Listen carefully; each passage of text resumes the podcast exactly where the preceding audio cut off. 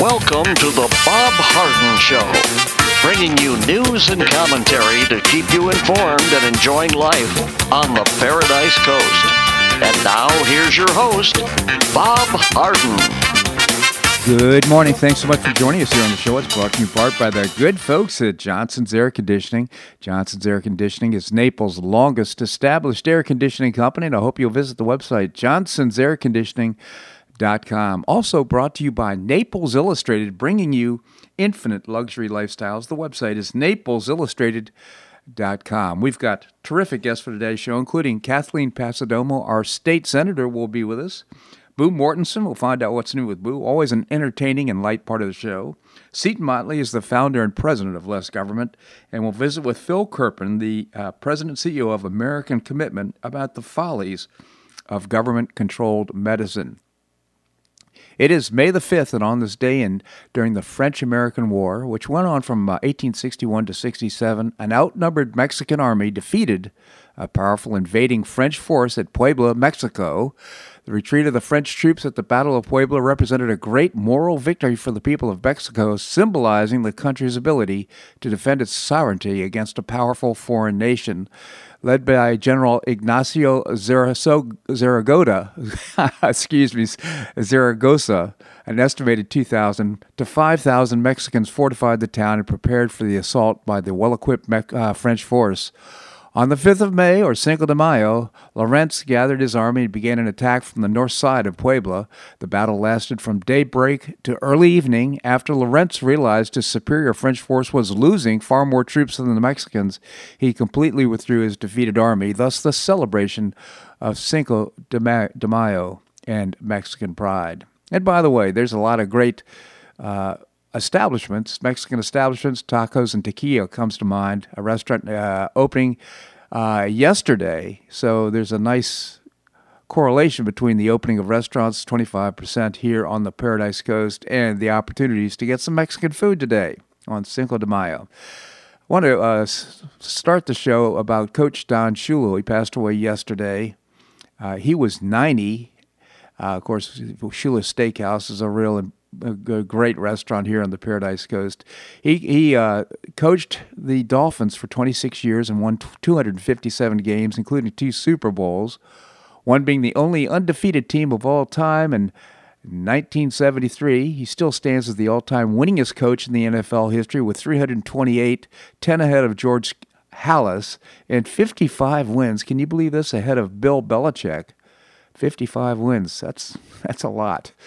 Uh, he also coached the Baltimore Col- Colts, and uh, I remember going to a practice in Carlisle, Pennsylvania for the Baltimore Colts and watching him coach.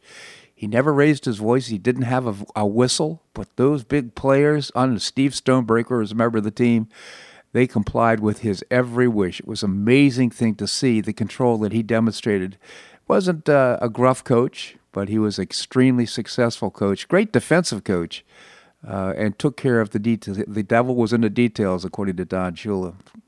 Don Shula passed away yesterday at the age of 90. While global stocks gained as some U.S. Uh, states loosened the coronavirus lockdowns, markets were buoyed by optimism against the easing of restrictions on the economic activity in parts of the United States. Uh, although U.S. officials, as they always do, warn of new virus surges as states reopen, the president revised his death toll uh, prediction. It's up to, could reach 135,000 by early August, according to one forecast. Now, Michael Levitt, who teaches structural biology at Stanford School of Medicine, has been analyzing the COVID 19 outbreak from a statistical perspective ever since January. He says that despite all the predictions, the data show that the COVID 19 outbreak never actually grew exponentially, which means the draconian lockdown measures were most likely unnecessary. He's uh, won the 2013 Nobel Prize, so he knows what he's talking about. Said that the lockdowns ordered by the state governors were a complete overreaction to COVID 19 and may actually backfire. There's no doubt in my mind that uh, when we come to look back on this, the damage done by the lockdown will exceed any, any savings of lives by a huge factor, he concluded. Florida is among the U.S. states, of course, that have eased restrictions designed to stem uh, the spread of the new coronavirus. I listened to Governor DeSantis' press conference uh, yesterday afternoon at 5 o'clock. he focused primarily on solving the backup on the unemployment compensation. That's a big deal, and apparently has people quite upset because they've been waiting for weeks to start this process, and uh, the technology is just not suitable and compatible with the demand at this point. So uh, we were listening intently. Of course, my, my wife Linda was wondering when are we to open up the hair salons? Big question on her mind. A lot of folks are concerned about it. Well, at restaurant dining rooms statewide, uh, as they open this week at 25% capacity, a few in Naples are getting some equi- extra disinfecting. Uh, uh, this is courtesy of Pretty Penny and her cohorts. NCH is using the Xenex Light Strike germ zapping robots to disinfect seven different restaurants this week as a thank you for the meals the restaurants have donated to, uh, to NCH staff during the pandemic this company apparently this this machine it uh, it's kind of a strobe light and it can kill the virus if there is any within two minutes, according to tests performed by the Texas Biomedical Research Institute. Uh, it's pretty impressive. It's a $106,000 piece of equipment, but it seems to me if it only takes two minutes, why not have the restaurant industry groups get together, buy one of these things, and it would be a further reassurance for customers to come in that they coronavirus, if any exists, is zapped. Uh, corona cases in Collier have increased to 653. Nine of the county's 22 deaths from coronavirus 19 consist of either residents or staff of long term care facilities. 22 of the deaths. 105 people have been hospitalized for coronavirus 19, although many of them have now been uh, released from the hospital. So there's not 105 folks in the hospital. According to reported statistics, the actual number as of Friday, there's 65,000 deaths. Of course, Joe uh, Biden disputed that. He said on Morning Joe the other morning, on Monday morning, uh, Sunday morning, I guess it was, that 600,000 Americans have died from coronavirus. Over 600,000 dead, many of them who are those who workers, those nurses, doctors, some of them, he said. A hot mic picked up a gasp from the host, but he continued because they put themselves in position to save other people's lives, protect the rest of the society, he said. And we had that number like 600 plus thousand people, he said, before the host, Joe Scarborough, interjected 60. 60,000? Scarborough said 60,000. Biden responded, Oop, I misspoke. the 77 year old Biden on Monday struggled to read off his own notes and lost his train of thought. Now, this is with being lobbed some softballs. So workers don't have to leave to work to get uh, to be fired to uh, when they get sick to be able to continue to live. Biden said as he read for the prepared notes. Lost his place apparently. Poor old Joe. Anyhow, the idea that people stand six feet apart will uh, fix a pandemic and is and always has been silly. And this is according to a former Food and Drug Administration Commissioner, Dr. Scott Gottlieb. Uh, on CBS's Face the Nation on Sunday, he said social distancing, as well as other mitigation measures imposed by governors, don't appear to be working nearly as well as public health ex- experts had projected. Uh, more than 370 workers tested positive at a Triumph food pork plant near St. Joseph, Missouri this past week. All of them were asymptomatic with the disease. This proves once again that the virus is much less dangerous. It's certainly contagious, but it's not as dangerous as experts were saying. 17% of the employees tested positive with no symptoms is just one of the dozens of meatpacking plants and food processing facilities across the country that have seen outbreaks of the virus, forcing shutdowns and sparking concerns of possible food shortages. So, President Donald Trump suggested Sunday night on Fox News Town Hall that his administration will soon release conclusive evidence showing how the coronavirus originally leaked out of China's Wuhan Institute of Virology. I don't think there's any question about it, Trump responded when asked a question on whether China's actions allowed the pandemic to spread across the globe. He proceeded to tell host Bret Baier that the administration will be giving a strong report on what we think happened, and I think it will be very conclusive. The president has repeatedly claimed to have seen evidence that the virus leaked out of the research facility, and his latest comments come the same day that the Secretary of State Mike Pompeo maintained the administration has completed and compiled an extensive report on the virus's lab origins. We have said that the, from the beginning, this virus originated in Wuhan, China. We took a lot of grief for the, from the outset, he said. But I think the whole world can see it now, Pompeo said on ABC uh, Sunday morning. Remember, China has a history of infecting the world, and they have a history of running substandard laboratories, he said. These aren't the first time that we have the, the world exposed to viruses as a result, a result of failures in Chinese labs. Trump clarified Sunday night that he doesn't view the coronavirus as a malicious action from China. The White House is actively investigating ways to hold China financially accountable for its role in allowing the pandemic to spread across the globe. Officials did not respond when asked uh, when the president aforementioned uh, report will be publicly released. And then finally, in this segment, uh, scientists have discovered an antibody which prevents the coronavirus from infecting human cells in groundbreaking research, uh, which could lead to the development of new treatments. This uh, I found this on Sky News, I think, which is an English publication. Irrespective, uh, because of research at the SARS coronavirus, scientists from Utrecht University in the Netherlands as well as the Erasmus Medical Center and company at Harbour BioMed, have identified a potential method of neutralizing COVID 19. So, big news. Right now, again, the markets, uh, futures are up right now. Of course, they were down yesterday and ended up uh, up. The market ended up yesterday by just a few points, 30 points. We don't know where it's going to go today. Certainly, a lot of volatility as uh, investors try and figure out what the heck is going on with financial markets and the economy. This segment of the show brought to you by Johnson's Air Conditioning, Naples' longest established air conditioning company. Visit johnsonsairconditioning.com. Also by Naples Illustrated, bringing you infinite luxury lifestyles. The website is naplesillustrated.com. Coming up, we're going to visit with our uh, senator, uh, state senator, Kathleen Passidomo. She's also the Senate Majority Leader. We're going to do that and more right here on the Bob Harden Show on the Bob Harden Broadcasting Network.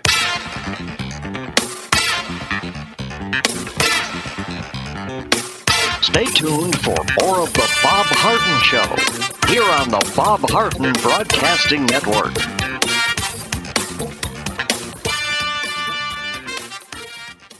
I'm Bob Harden, the host of The Bob Harden Show. One of my favorites for breakfast or lunch is Lulabee's Diner, providing great service, fabulous food, and a rockin' good time. Lulabee's Diner is a throwback to the 60s, complete with great music and a fabulous 60s decor. What I like best is a blend of great food, great value, and terrific service. Most of the friendly waitstaff has been part of Lulabee's for years. I enjoy the great choices for breakfast and lunch, and you'll find the menu has everything and anything to satisfy your taste. Lulabee's offers catering, party platters, lunch boxes, and more. Lulabee's Diner will quickly become one of your favorites for breakfast or lunch. No reservations are needed. Check out the website at lulabees.com and stop by Lulabee's Diner, open from 8 a.m. until 2 p.m. seven days a week. Lulabee's Diner in the Green Tree Shopping Center at the corner of Immokalee and Airport Pulling Roads. Stop by Lulabee's Diner for fabulous food and for a forever cool rockin' good time.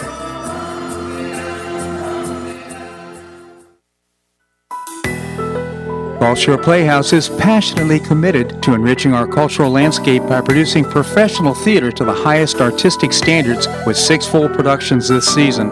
But did you know that Gulf Shore Playhouse brings unique theater education programs and opportunities for children, teens, and adults alike? Education is a vital component of Gulf Shore Playhouse's mission, providing programs aimed at enriching the lives of our children, teens, and students of all ages. Each offering provides real life skills and learning experiences that are invigorating, nurturing, and readily accessible to every member of our community thanks to the scholarships and reduced price programming for our region's most deserving students. From in school residencies and pre professional theater training to community partnerships, audience engagement, and student matinees, the goal is to inspire creativity, encourage self expression, and support the blossoming of self confidence, collaboration, and a deep appreciation for the arts. With each passing year, Gulf Shore Playhouse continues to touch the lives of tens of thousands of students throughout Southwest Florida. Isn't it time that a young person in your life finds out more? For more information about student camps in the Teen Conservatory, visit the website gulfshoreplayhouse.org.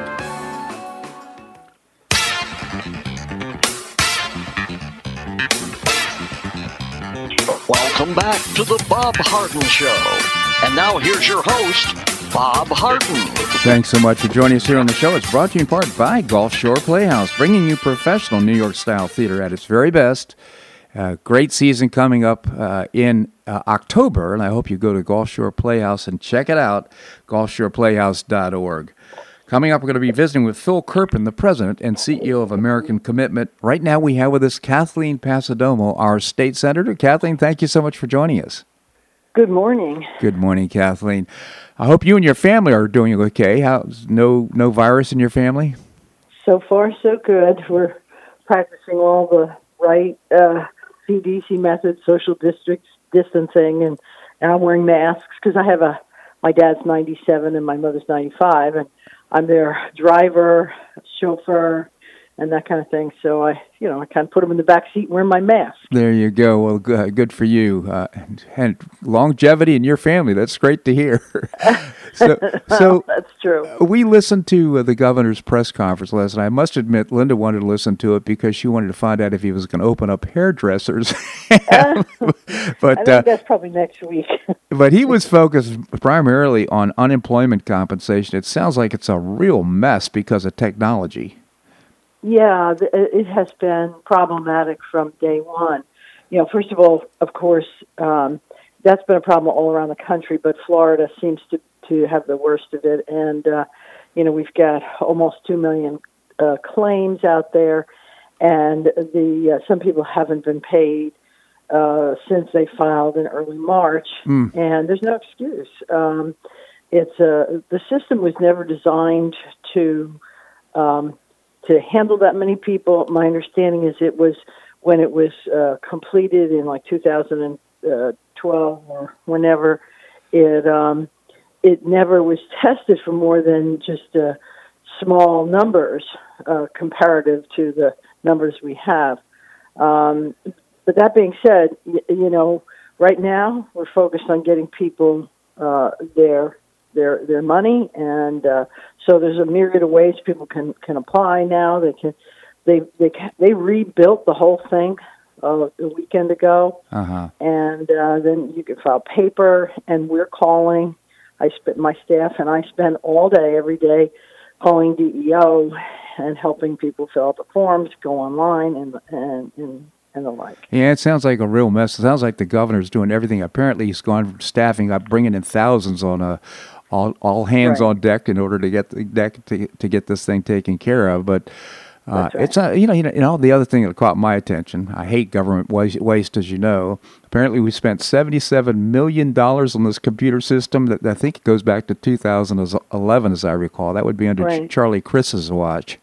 And uh, no, it actually was. Uh, um, I was in the House at the time. It goes back to uh, Rick Scott was governor. Ah. Um, I, I I was a little concerned when this first uh, came up, so I went back in my notes and uh, and what people don't, um, I guess, we budgeted that amount of money. That's what they requested. That's every uh, both Democrats and Republicans. We all voted for the seventy-seven million dollars, and then it was contracted out by uh, Department of Economic Opportunity, and um, that's where the failing is between the department and the company they hired.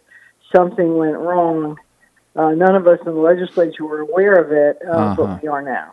Well, thanks for that clarification. I appreciate that because uh, it's a lot of money to have something that doesn't work. It takes us back to my memories of uh, Obamacare and the uh, the federal, the state systems that were set up in order to have people enroll in Obamacare. So, in any event, I'm glad that uh, you clarified that. So, uh, what are your thoughts about the opening of restaurants again? Opened yesterday. I think that's important. Uh, we, are slowly but surely opening up uh, Florida. What do you see, and what are your thoughts? Well, so far, um, uh, I, I see Collier County, uh, and I drove around yesterday to see how things went. It, it I didn't see a whole lot of activity, so I think um, many restaurants and stores are going to take it slowly. Um, I do like the creative ideas that some jurisdictions have, and I know uh, in Collier County there's been some discussion about, for example, in Tampa, they have allowed um, restaurants that have uh, parking lots adjacent to them and sidewalks to expand their outdoor seating. Uh, they've closed some uh, roadways so that the restaurants could uh, expand their, their seating into the streets even so that they could accommodate more people. And, and frankly, I think Third Street and Fifth Avenue would be ideal Mhm. for this kind of activity. Um, and some of the strip centers around the county where there's sufficient parking where they can add, you know, a dozen tables or so, because uh, 25% of indoor capacity is really not that much. Yeah. Um, and some of the restaurants won't open because it's just not worth it economically at 25%. Yeah, we have a, a reservation for tomorrow night. We asked for indoor seating, but I think you brought up an interesting point. I guess it's 25% of indoor capacity, but uh, our restaurants, do they have unlimited capacity outdoors? Yes. They could, well, that's interesting. And the order is pretty clear as long as there is uh, uh, six feet between diners.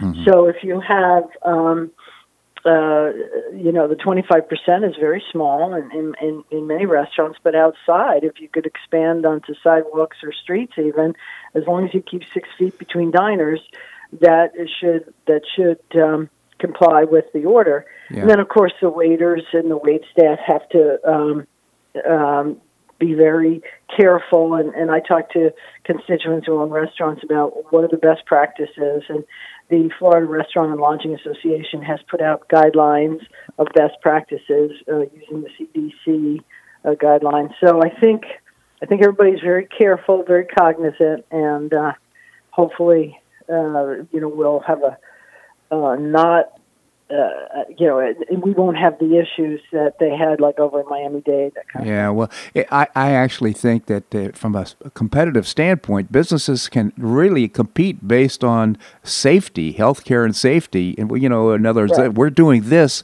Come to our restaurant. Not only do we offer great food, but we offer offer this particular cleansing process or cleaning process. Right. Or so, uh, Right. you know, look, business owners they want to have their customers be safe. They want their employees to be safe. They, Sure. you know, this is it's not like the government has to make these decisions. We can all make good decisions about what to do based on the threat that we all face. Well, you know that's a good point, and and frankly, why is Collier County um, you know, relatively low for um, uh, incidents of COVID nineteen? Because people very took seriously the social distancing Yeah. uh, guidelines. They stayed home. They did not uh, violate the the rules. And uh, you know, and I and I believe that our community does have a, have taken responsibility. The problem is there's some areas where they don't, Yeah. and so we have to be careful that we don't open ourselves up to um, uh, problems that are, that are, that migrate to us. Yeah, but you know, I just go full circle here. You've got uh, your aging parents right now in the back seat. You're wearing a mask in the front seat. Take, you know, I mean, you're and why are you doing that? Well, because you're based on the circumstances you face right now. You're, you're you want to take good care of your parents, and I think everybody has a concern for their loved ones. So. Hey, you know, anyhow, I just get concerned when I see in Michigan and other place in Maine. Can you believe what's going on in May. I, you know, they've got so few deaths or, or even people hospitalized because of coronavirus, and uh, she's shutting down the state until God knows when. So, anyhow, Kathleen, It's a delicate balance. I would not want to be the governor of any state right now. no, well, I can agree with that. There's a, a lot of Yeah. pressure both ways, sitting on the razor's edge. Kathleen, I genuinely appreciate you coming on the show. Thanks so much for joining us. Thank you. Have a great day. You as well. Thank you, Kathleen. All right, coming up, we're going to visit with uh, Boo Mortenson. We'll find out what's new with Boo, that and more right here in the Bob Harden Show on the Bob Harden Broadcasting Network.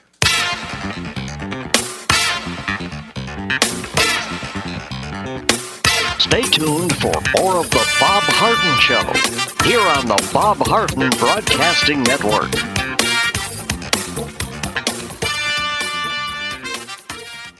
Blue Provence Restaurant is a favorite dining destination for many Neapolitans, including Linda and myself. Located in a historic building in the heart of Old Naples at Crayton Cove, Blue Provence offers a mix of French bistro cooking with bold, fresh Floridian flavors. During the governor's stay-at-home notice, Blue Provence is offering pickup curbside takeout options five nights a week, Tuesday through Saturday. To place an order, just call 261-8239 Tuesday through Saturday from 4 to 7 p.m. A 20% discount will be applied on all food orders during these unprecedented times. Complement your order with amazing wines from the Blue Provence Retail Wine Store, offering amazing choice and value. Blue Provence Wine Store is open Monday to Saturday, 9 to 12 p.m., and has one of the most eclectic and fun wine cellars offering 10% off cases. Visit BlueProvenceNaples.com or call 261 8239. That's 261 8239. Blue Provence French Restaurant in the heart of Old Naples.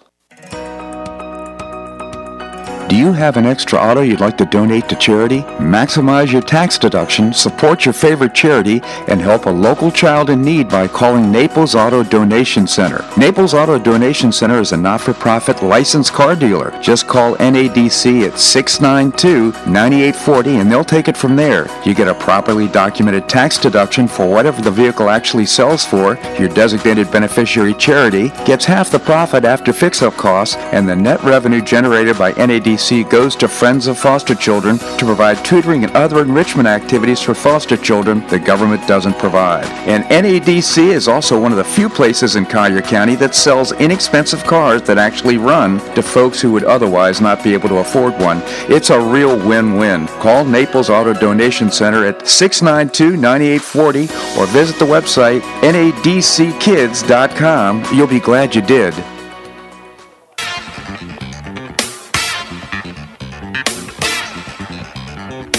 Welcome back to the Bob Harden Show. And now here's your host, Bob Harden. Thanks so much for joining us here on the show. It's brought to you in part by the Foundation for Government Accountability. Great programs to help limit government and uh, watch government waste. I proudly serve on the board, and I hope you'll check out the website, thefga.org. Coming up, we're going to be visiting with Seton Motley, the founder and president of Less Government. Right now, it's time to find out what's new with Boo Boo Mortenson right here on the Paradise Coast. Boo, how are you doing? Well, two words quarantine fatigue. Uh, so how are you? I think the whole country is starting to get a little wonky. It's true. I mean, uh, the the governor of Ma- of uh, Massachusetts said everybody's got to wear a mask all the time going outside. People are showing up at the state house and starting to protest. We've seen that in Michigan. I think the natives are getting restless. I think they are too. They are definitely uh, getting restless. I know in Wisconsin, and our governor shut down the state until May 26th, Hmm. and they are the they're trying to get together and say, let's not do it by state, let's do it by county, Mm-hmm. and uh, so they're rethinking the shutdown up there. Yeah, and they should because, uh, and of course, there's a lot of evidence right now. People are saying, uh, you know, people that are, it's very contagious, this virus, but apparently many people are turning up getting the virus that are asymptomatic. It's uh, it looks like it's the people that have compromised immune system that have systems that have the biggest problems, and uh, so you know maybe we should live with the risk and open up the economy. I I I agree, but I don't know that that's going to happen. And then you see when they open up beaches, like they open up these big beaches in Texas, and people just flocked Yeah, yeah. to the beaches. And then there was an uptick in vi- the virus, people that got it. So uh, I, you know, you just throw the dice and say, wear a mask, do your best. Well, I think, and uh, again, I've repeated this several times, but I think uh, let's give us some guidelines, open up the economy, and let people make their own decisions based on their own health and their own circumstances. Uh, you know, if you have a compromised immune system, get your family support and make sure that you can stay someplace where you're going to stay healthy. But if you're healthy and uh, get a good night's sleep, you know, your your all your uh, immune system and all your everything is fine. Just uh, go to work and uh, Yeah. take take social distancing, stay away, wear a mask, whatever you need to do in order to maintain your health and the health of others.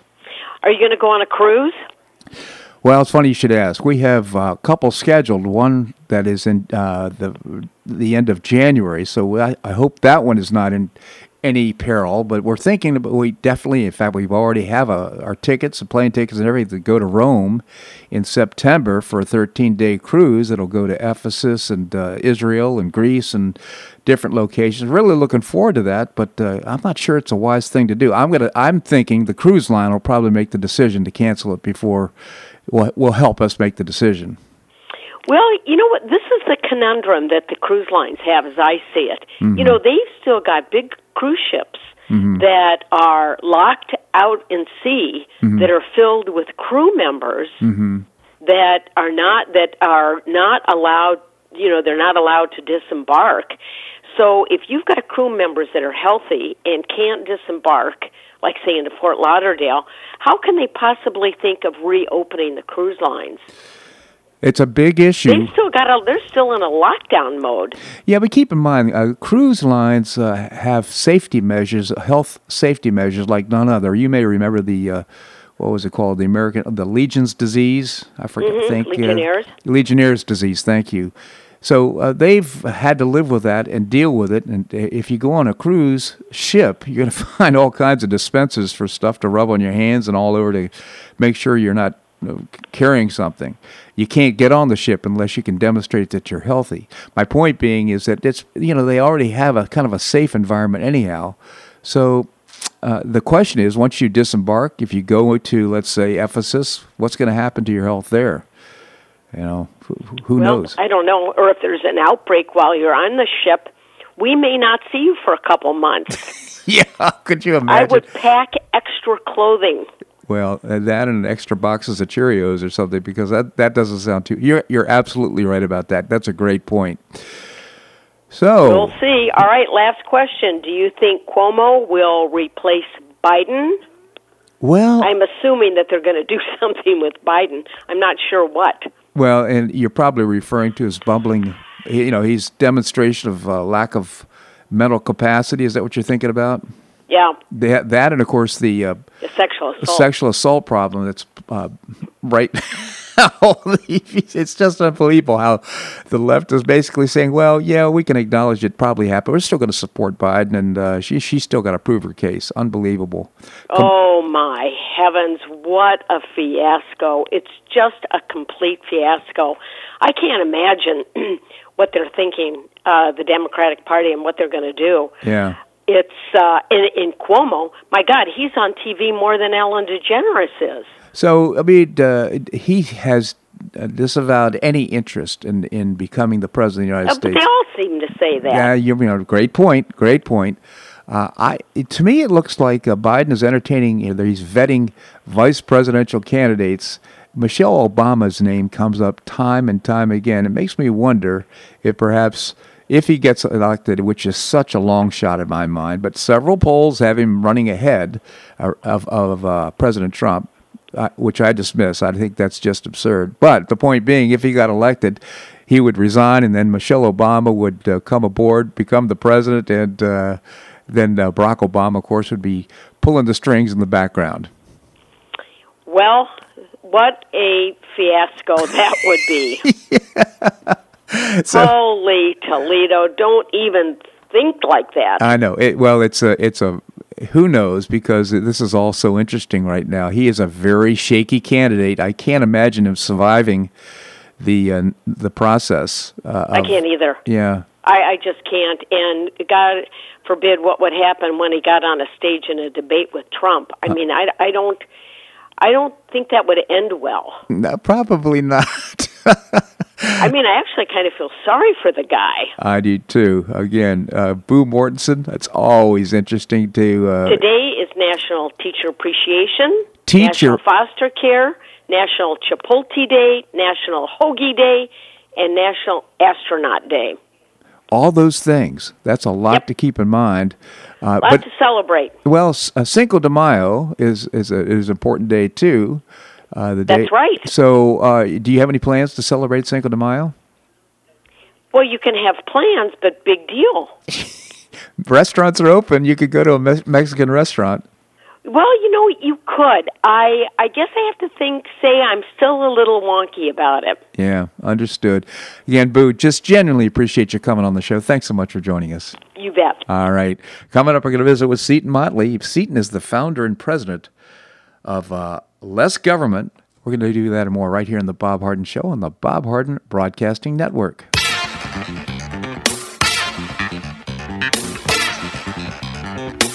Stay tuned for more of The Bob Harden Show here on the Bob Harden Broadcasting Network.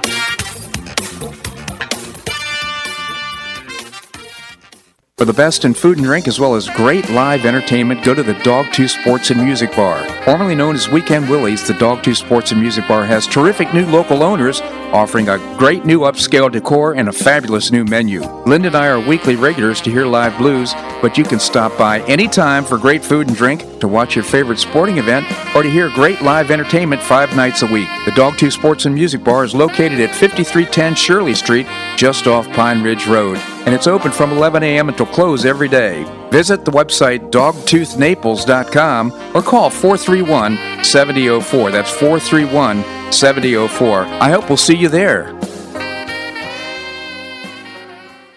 As Southwest Florida is impacted by the coronavirus crisis, the organizations that provide relief and support to our community's most vulnerable population are finding their resources stretched. For 32 years, St. Matthew's House has provided food, shelter, and comfort to those struggling with poverty, food insecurity, and homelessness. St. Matthew's House is the only emergency homeless shelter in Collier County, sheltering more than 300 men, women, and children every night and providing more than 500,000 meals each year to those in need. For those who have shelter but are food insecure, direct assistance is offered through the St. Matthew's House Food Pantry and grocery distribution. Donations of food, hygiene supplies, detergent, diapers, and monetary support are needed curbside drop off is available at St. Matthew's House main thrift store at 2601 Airport Road, South Naples. St. Matthew's House is a 501c3 not for profit organization that does not solicit government funding. For more information, visit stmatthewshouse.org or call 239 774 0500. That's 774 0500. Global.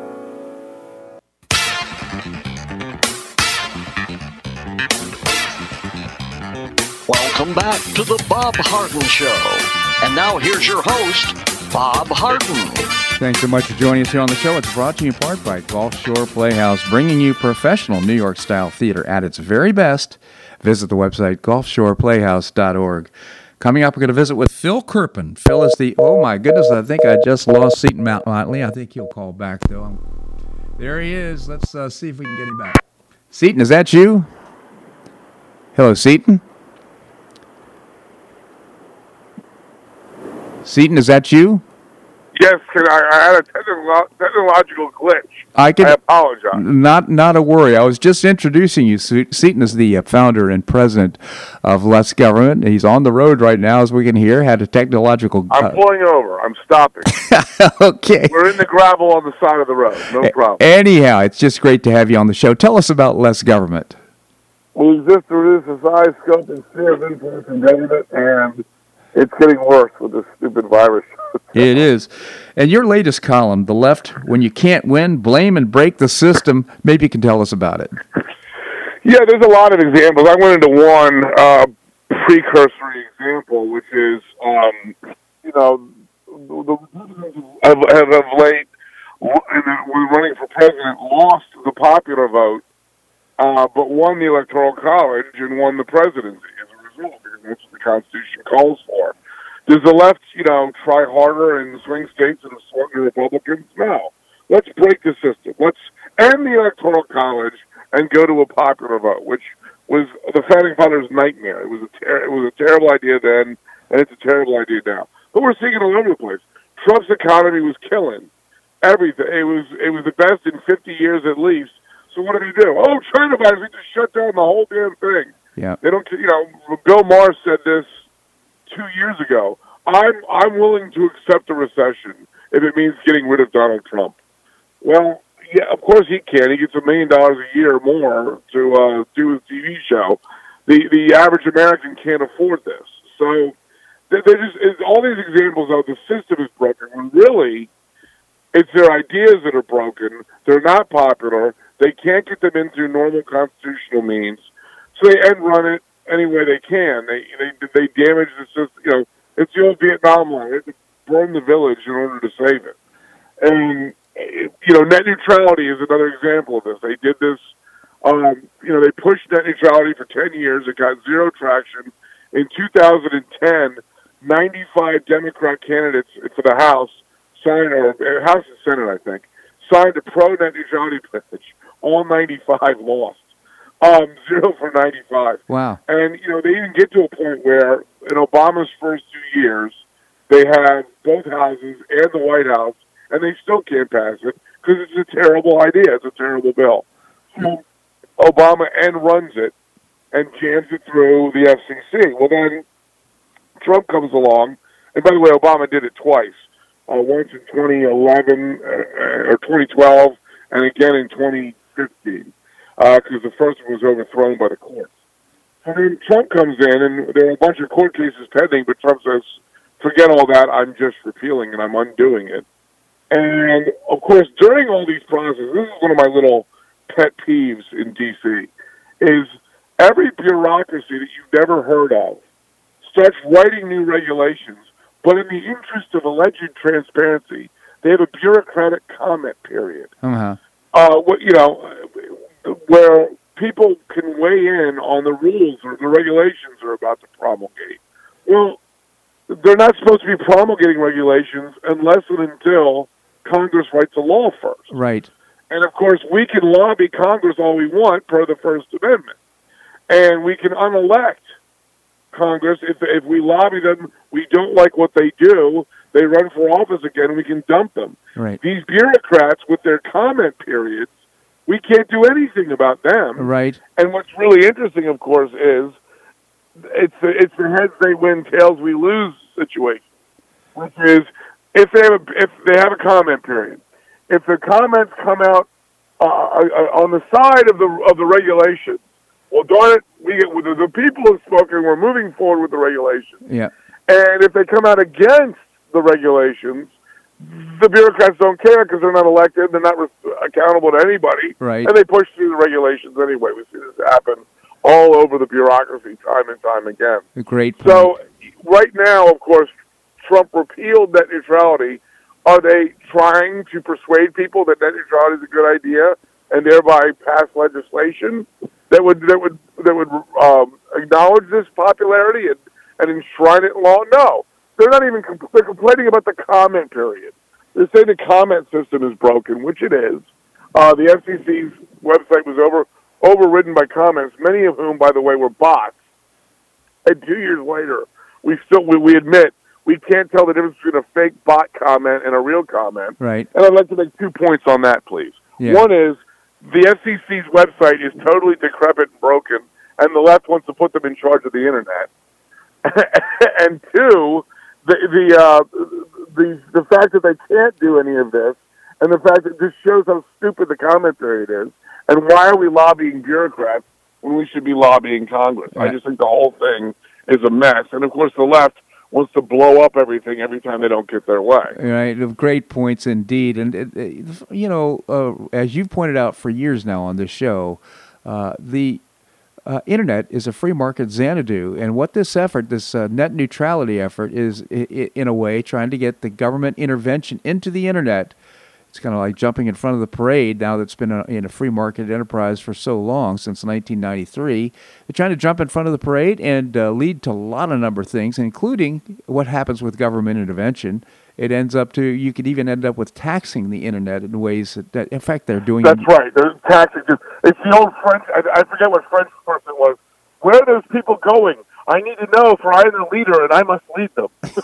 um, yes, uh, this of course can lead to a tax on the internet uh, because what if, if they put it under what's called Title Two, right now it's under Title One, which is an information service, which is a very lightly regulated uh, part of the code, uh, it's it's why it's done so well. If they move it under Title Two, which is a communication service, they can they can treat it. It's, they're treating it like a phone, yeah. a phone line, which of course technologically is very very stupid because it has nothing to do with a phone line. But two, because they tax the daylight out of phones, if they're regulating the internet like phones, they can tax the internet on a phone. Well, and, I mean on the internet. and, and further, right. furthermore, I, I just wonder what percentage of people that actually are on the internet actually use some sort of a device that's connected to uh, to, to uh, lines, to cables. I mean, most people are using their phones and, and other devices. But yeah, especially as we're discussing 5G uh, uh, coming. Um, you're going to get a gig or two gigs of speed download per second, which, in case you don't know, that's really fast. Yeah. Um, And and yes, it, it's again you, you're you're you're going to treat a cell phone like a landline, which makes almost as much sense as treating a computer like a land, you know, a laptop or a Yeah, desktop like a landline telephone. It doesn't make any sense.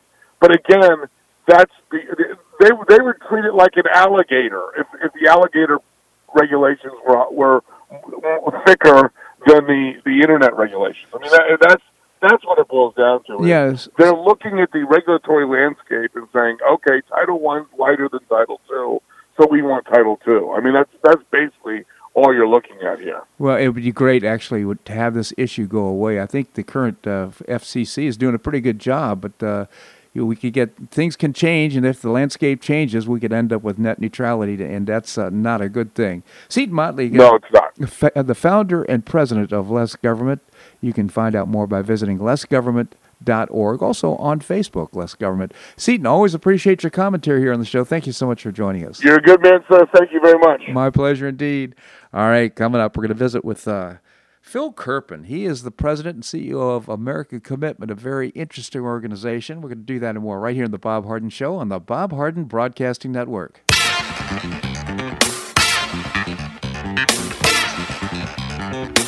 Stay tuned for more of the Bob Harden Show here on the Bob Harden Broadcasting Network.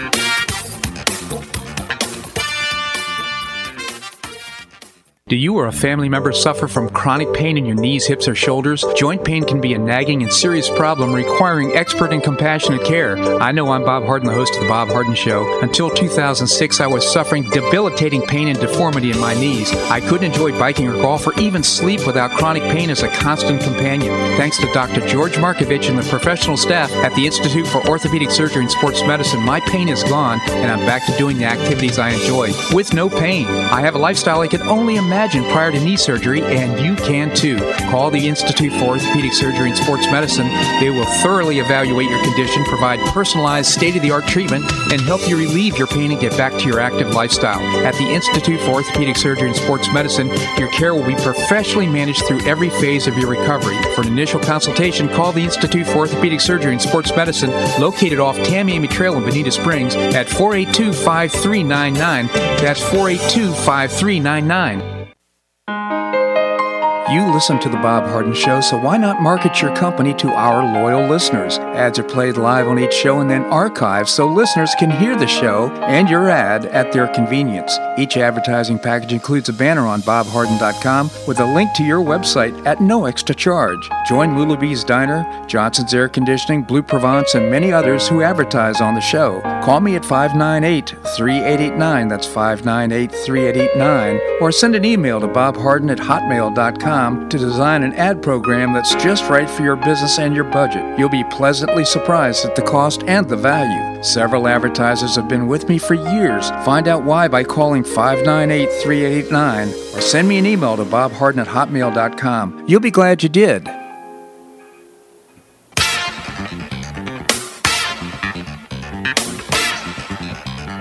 Welcome back to the Bob Harden Show. And now here's your host, Bob Harden. Thanks so much for joining us here on the show. It's brought to you part by St. Matthew's House. I hope you'll go to stmatthewshouse.org and support them. They're doing great. I got an email from them. I thought they'd be asking for money. They said, How can we pray for you? Unbelievable. Again, taking care of the homeless and the uh, people that don't have enough food right here in Collier County. They need help. stmatthewshouse.org. We have with us Phil Kerpen. He is the president of American Commitment. Phil, thank you so much for joining us. Hey, my pleasure. Thanks for having me. My pleasure. Tell us about American Commitment. Uh, we're a national uh, free market advocacy group. We work uh, really on all the fiscal, economic, and regulatory issues taxes, spending, healthcare, energy, technology policy. And we try to um, work on the issues where the outcome is sort of in doubt, where a little bit more citizen engagement and involvement can make the difference in a more free market direction. And all of our stuff uh, is on the website AmericanCommitment.org.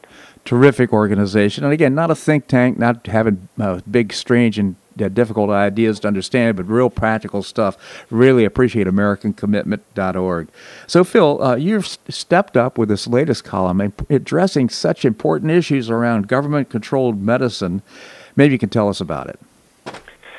Yeah, well, I've noticed uh, that a lot of liberals uh, from Bernie Sanders and Vox down to you know even more typical Democrats, have uh, taken to saying uh, our virus response would have been so much better if we had a Medicare for all type system. And our problem is that uh, you know there's too much free markets in our healthcare in this country. And I think that uh, you know first of all, if you look at how the single the, the, the three biggest total disaster meltdown countries in the world, uh, Spain, Italy, and France, of course, have single payer Medicare for all type systems, and mm-hmm. France even has.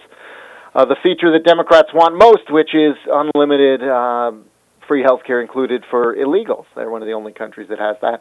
And you know the uh, those countries did very very poorly, much worse than the United States. So just on its face, the idea that that's a solution um, I, I think is it strains credibility. But then you look at the two biggest disasters, in my opinion, of our response to the situation in the United States, and they were both really failures of government, uh, not failures of market. Uh, they were evidence we have too much government in healthcare, not too little. And the first, of course, was what happened with testing. And I think that um, had we done a better job with testing early, we probably wouldn't have had any of these lockdowns uh, right. uh, because we wouldn't have had the same level of panic of not knowing what was going on. And of course, you know, the the lockdowns have cost us multi trillions of dollars at this point. point, and the testing problem happened because the CDC and the FDA uh, thought that only the government could do it. So the FDA banned private testing while the CDC developed their own test.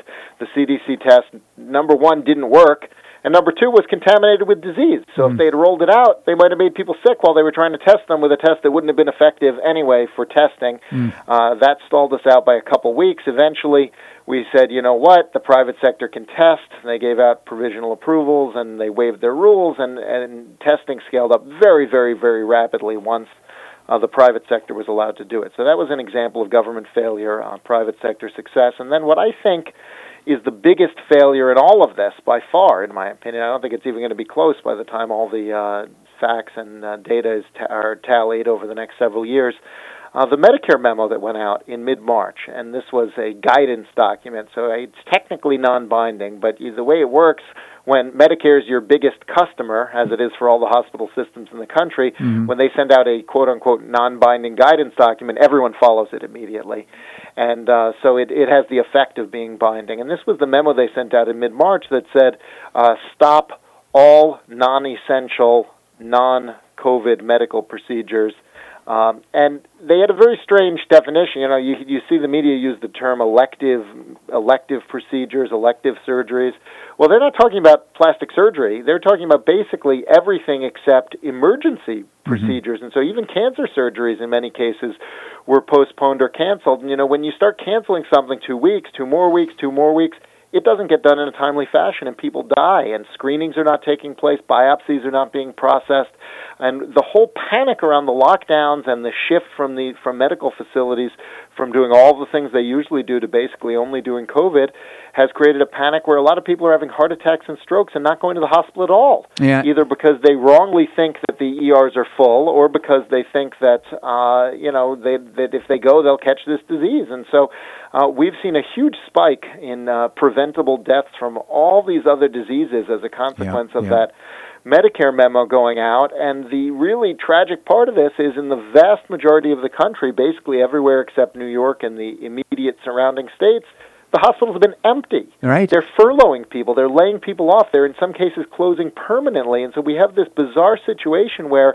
because of this total miscalculation, and they did eventually withdraw the memo, but just about a week ago. And so some states still haven't even readjusted. Some have, fortunately. Uh, but you know, we've got this situation where, in order to you know brace ourselves for this huge wave that never came of COVID patients, basically anywhere except New York. Uh, we emptied the hospitals. We stopped doing vital medical care for all kinds of other conditions, and I firmly believe uh, that we're going to lose a lot more lives to that decision than we do to the virus itself over time.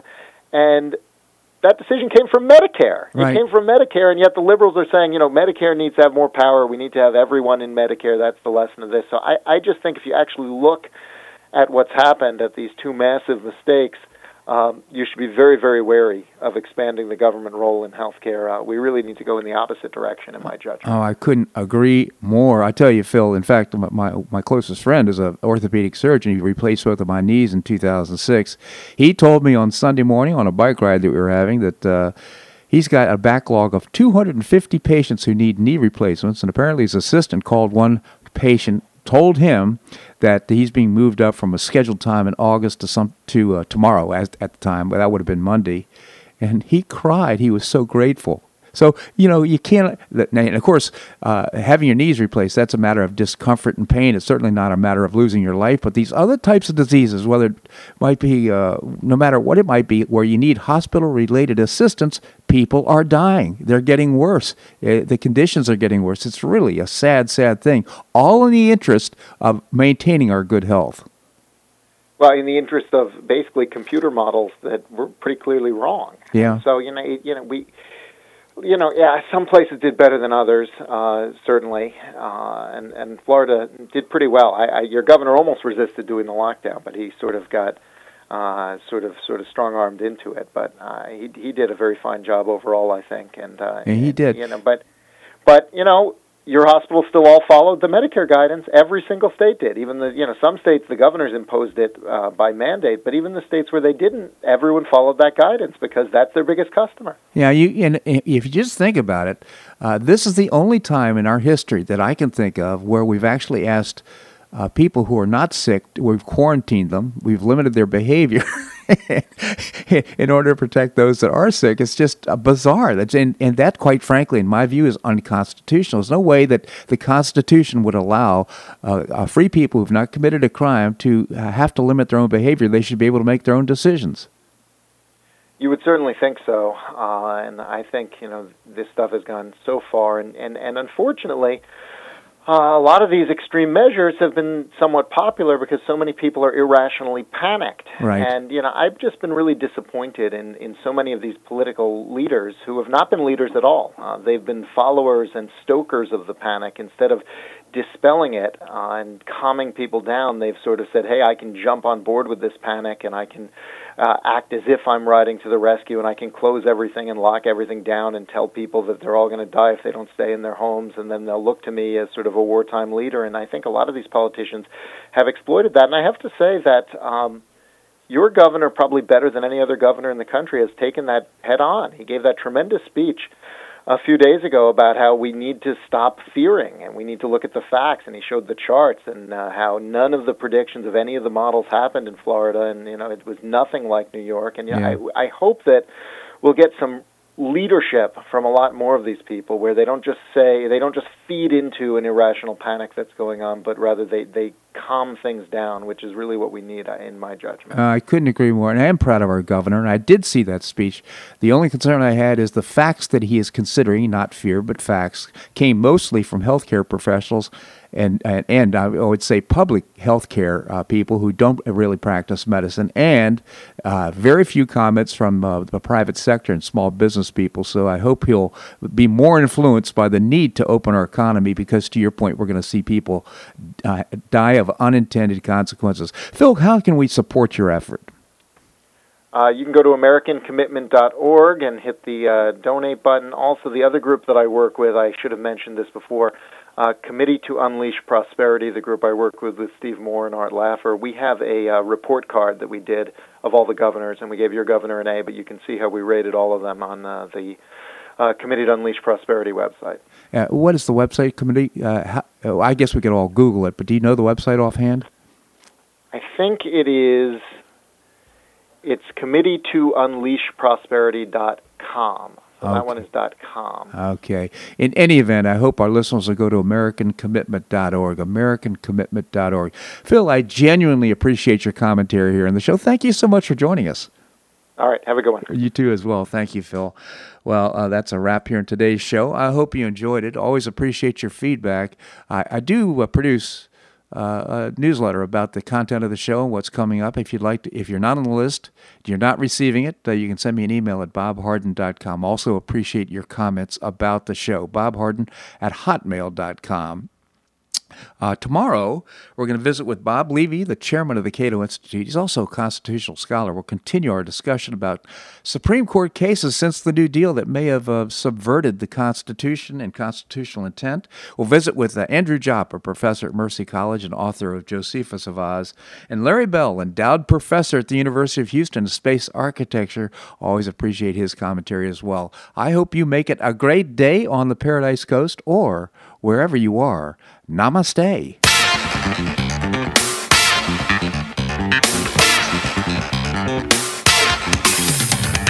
Thanks so much for listening to The Bob Harden Show on the Bob Harden Broadcasting Network. For more information and audio files of previous shows, visit www.bobharden.com.